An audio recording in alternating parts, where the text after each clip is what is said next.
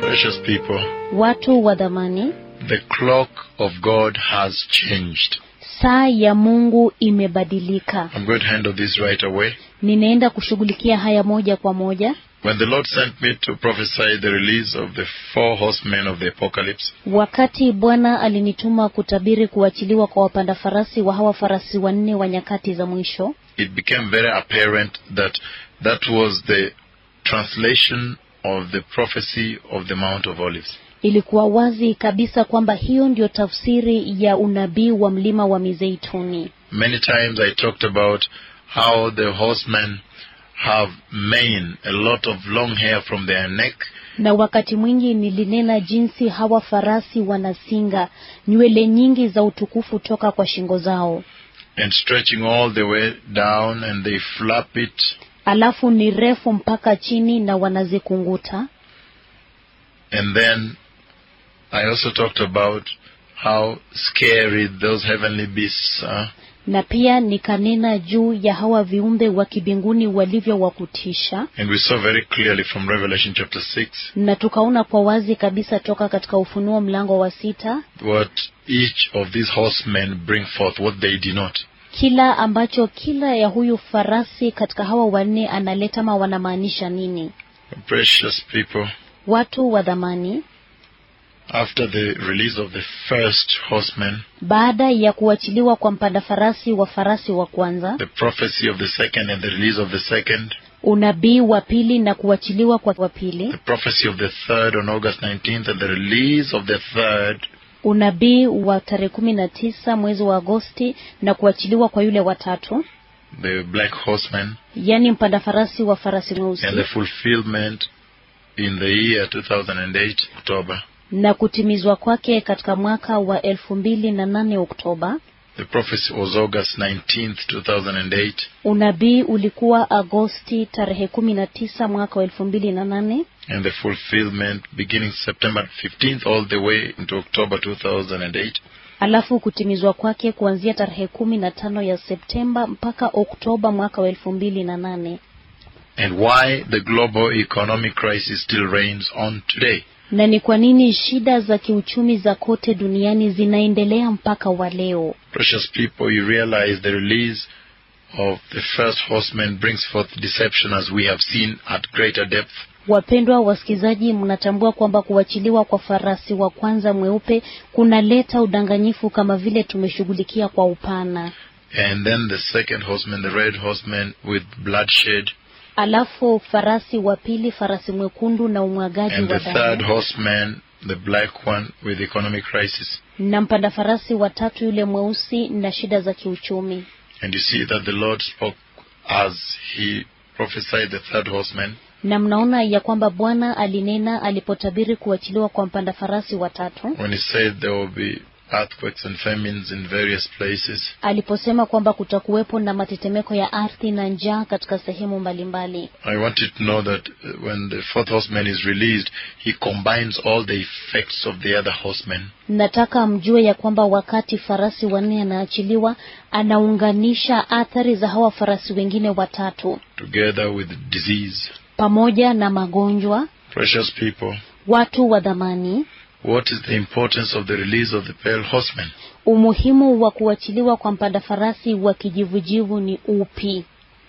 We saw very clearly Tuliona kwa wazi kabisa in that vision of July 29th, 2009, katika maono hayo ya Julai tarehe ishirini na tisa mwaka wa elfu mbili na tisa in Johannesburg, South Africa. kule Johannesburg, Afrika Kusini. We saw absolutely clearly Tuliona kwa wazi kabisa that the Lord concurrently presented the two events ya kwamba Bwana kwa pamoja na kwa kufuatisha akawasilisha yale matukio mawili, the release of the pearl horse kuachiliwa kwa farasi wa kijivujivu and at the same time the rapture of the church. na wakati huo huo unyakuzi wa kanisa. And that can only help to talk about the proximity of the two events time wise. Na hiyo inaweza tu kusaidia kunena juu ya ukaribu wa haya matukio mawili kulingana na majira, The concomitance, the concurrence of those two events yaani ule within the upa, prophetic timeline.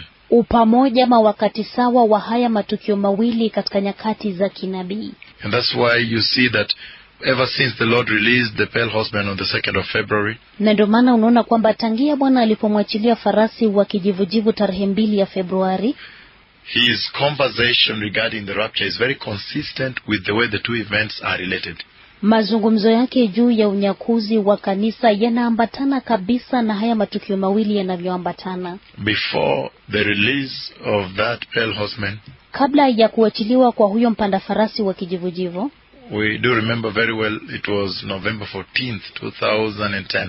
tunakumbuka vyema kabisa Novemba tarehe kumi na nne elfu mbili na kumi on the day when the Lord spoke with me about the day of Melchizedek. siku ile ambayo Bwana alinena pamoja nami juu ya siku ya Melkizedeki. And he said the day of Melchizedek is the day of light. na akasema kwamba siku ya Melkizedeki ni siku ya nuru, And if I understand it right, na kama ninaielewa vizuri, when the Lord speaks about the day of light, wakati Bwana ananena juu ya siku ya nuru, he's talking about the day when the light of the world will partake of the day. ananena juu ya wakati ambao nuru ya ulimwengu itahusika katika siku ile, The day of light. siku ya nuru, And it also implies the day of his glory. na pia inaashiria siku ya utukufu wake. Because right now we are in the spiritual darkness. We are in the midnight hour, the one minute to midnight, few seconds actually. It's been one minute for a long time.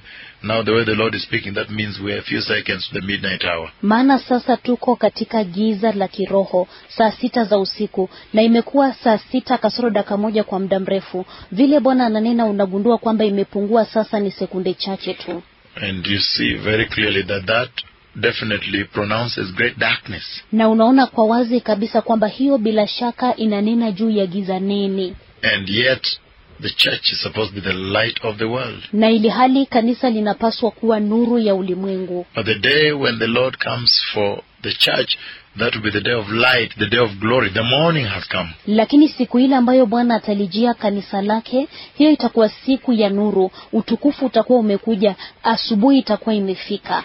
And that's why the prophet Isaiah said na ndio maana nabii Isaya akasema that ask of me ya kwamba niulize about the night, juu ya usiku, and he would say, Look, I see the dawn in the horizon, na atasema kwamba ninaona mapambazuko yakikuja, and in a little while you will have to come and ask me again. na katika kitambo kidogo itabidi uje uniulize tena, Watchman, what do you see? mlinzi, je, waona nini? Meaning the Lord will come with his light, Kumaanisha kwamba Bwana atakuja na mwangaza his wake glory na utukufu on the wake, day of light, siku ya nuru, and take the church, na kulichukua the kanisa, holy church, kanisa and takatifu, then darkness will come again. alafu giza litakuja mara tena. Ask of me about the night, watchman, what do you see? Niulize juu ya usiku, mlinzi, waona nini? And then in a little while I will tell you that yes, I see the morning close by. Alafu katika kitambo kidogo nitakwambia kwamba nam ninaona asubuhi ikiwadia, After a short while, then you have to come back and ask me again, watchman, what do you see? na katika muda mfupi tena itabidi uje uniulize tena kwamba mlinzi, waona nini? Melchizedek's day is the day of light. Siku ya Melkizedeki ni siku ya nuru. And now we've seen how God Almighty calls the day of rapture. Sasa tumeona vile Mungu anaita siku ya unyakuzi In the kingdom of God, katika ufalme wa Mungu, Melchizedek's day. siku ya Melkizedeki, And when he comes in his glory, na anaporudi katika utukufu he will wake bring light to the dark world ataleta mwangaza katika ulimwengu wa giza and take away the holy Christians. na kuwachukua Wakristo takatifu. And then a pitch darkness will plunge into the earth again. Alafu giza zito totoro litatanda kote duniani tena. But after that conversation of November 14th, 2010, Lakini sasa baada ya maono hayo ya Novemba tarehe kumi na nne mwaka wa elfu mbili na kumi and now you see the release of the pale horse Na on sasa- February 2nd, na sasa mnaona kuachiliwa kwa farasi wa kijivujivu tarehe mbili ya Februari 2011. mwaka wa elfu mbili na kumi na moja And yet we found out now that actually the black horseman, na sasa tukagundua kwamba kwa hakika mpanda farasi wa farasi mweusi his coming was, in other words, meant to prepare the way for the release of the pale horseman. kukuja kwake kwa hakika kulikuwa kuandaa njia kwa ajili ya kuja kwa mfarasi wa to kijivujivu, ripen the nations for the pale horseman kuyaivisha mataifa kwa ajili ya farasi wa kijivujivu. because it brought economic despondency, economic uh, wars. kwa sababu ilileta vita vya kiuchumi He brought economic crisis, and many people came out with much anger, desperation, and all this. ilileta matata ya kiuchumi na watu wengi wakajitokeza wana shida wanapiga kelele na ghasia And that created a very fertile ground for the effects of the pale horsemen. na hiyo ikatengeneza msingi mzuri kabisa kwa ajili ya kazi za farasi wa whose kijivujivu name is death. ambaye jina lake ni mauti. And precious people is very important to understand. Watu wa dhamani ni muhimu sana kuelewa. Well, when you look at the release of the pale horse Ukiangalia kuachiliwa kwa farasi wa kijivujivu and what is happening across the globe right now, na kinachotendeka kote kote duniani hivi they sasa are happening at this time yanatendeka katika wakati huu and they are moving towards the height of the tempest. na yanaelekea kilele cha hayo machafuko, But it's amazing that at the same time, lakini inashangaza kwamba wakati huo huo the Lord is now speaking about the rapture Bwana sasa ananena juu ya unyakuzi relentlessly. bila kukoma. Those who are wise, they can read inside the arrangement of these prophecies. Wale ambao wana hekima wanaweza kusoma ndani ya mpangilio wa unabii huu, Because you find that the Lord is speaking at the same time, He's, he's arranging, He's bringing the same events concurrently. kwa sababu unatambua kwamba Bwana analeta matukio haya akiyafuatisha wakati mmoja, And that means these events are very, very close. na hiyo inamaanisha kwamba matukio haya yamekaribiana sana. Many have asked now, will the pale horsemen kill Christians or will the earthquakes kill Christians Watu wengi wameuliza or sasa, tsunamis and floods? watu wengi wameuliza sasa kwamba je, farasi wa kijivujivu wataua Wakristo ama mafuriko ama masunami na matetemeko ya ardhi yataua Wakristo? The most important thing is to prepare righteously for the coming of the Messiah. Jambo la muhimu zaidi ni kujiandaa katika uhaki kwa ajili ya kurejea kwake Mesia, The wise preparation. maandalizi yenye busara. It- It's amazing because whichever comes first, Inashangaza maanake lile litakalotangulia, if you're well prepared, ikiwa umejiandaa it vizuri, does not matter whichever comes first. haitajalisha tukio lipi litatangulia, Whether a building collapses and kills you kwamba jengo litaporomoka na likuue out of an earthquake tokana na tetemeko la or a ardhi tsunami sweep you ama tsunami kufagilia and kill you, na kukuua, whether that comes first labda hiyo ije ya kwanza,